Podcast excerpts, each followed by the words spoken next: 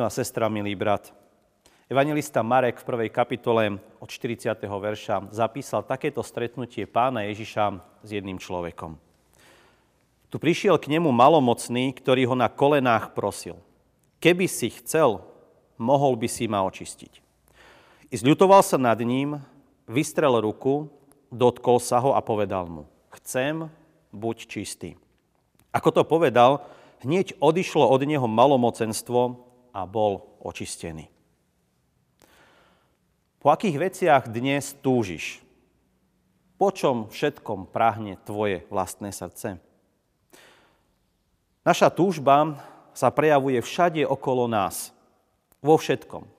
V tom, čo robíš, ako premýšľaš, ako pozeráme jeden na druhého, v tom, aké alebo s kým budeme mať vzťahy. Rovnako ale aj to, čo prežívaš vo svojom srdci, Aké chvíle sú pre teba dôležité a ktorým smerom sa vyberieš vo svojom živote. Každý z nás má pred sebou rôzny cieľ. Už deti snívajú o veľkých veciach. Chcú dosiahnuť úžasné možnosti. To všetko ovplyvňuje môj aj tvoj život. Predsa je tu však niečo, čo dokáže s tým všetkým zamávať. Zastaviť každého jedného z nás. Dnes spolu s pánom Ježišom stretávame malomocného človeka. Pre neho sa všetko zmenilo vtedy, keď sa od kňazov dozvedel, že je malomocný. Zrazu musel prehodnotiť každú chvíľu svojho života. Uvedomil si, že to, čo bolo doteraz, už nie je. Každá túžba, myšlienka, cieľ, predstava, to všetko, čo mal pred svojimi očami, zrazu nebolo. Musel opustiť rodinu, priateľov, spoločnosť, dokonca komunitu ľudí, ktorí rovnako verili v Boha ako on. A musel žiť sám, izolovaný, ďaleko od všetkých. Možno, že už zabudol dokonca aj na svoje sny. Mal jedinú túžbu. Vedel však, že sa bude musieť stať zázrak, aby sa táto túžba naplnila. Pochopil, že to nie je v jeho moci. Nie je to v moci lekárov, ani kňazov, nikoho iného – Dokonca nikto na zemi mu nemohol pomôcť. Túžil po jednom. Byť zdravý. Dnes síce nebojujeme s malomocenstvom, ale od ľudí, ktorí prežili COVID a mali vážnejší priebeh, často počujem práve takéto slova. Na celý svoj život dnes pozerám inými očami. Je to iné, ako to bolo doteraz.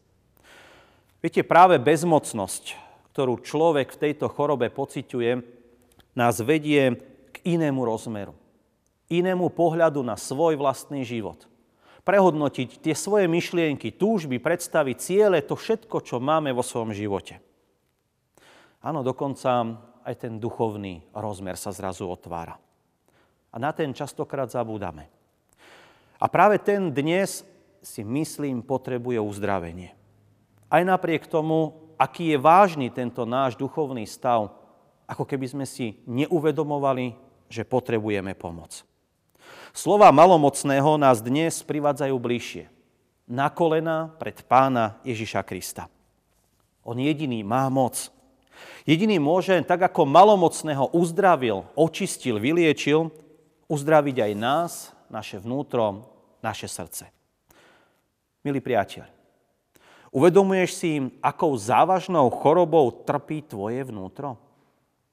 Biblia, Božie slovo, túto chorobu nazýva hriechom.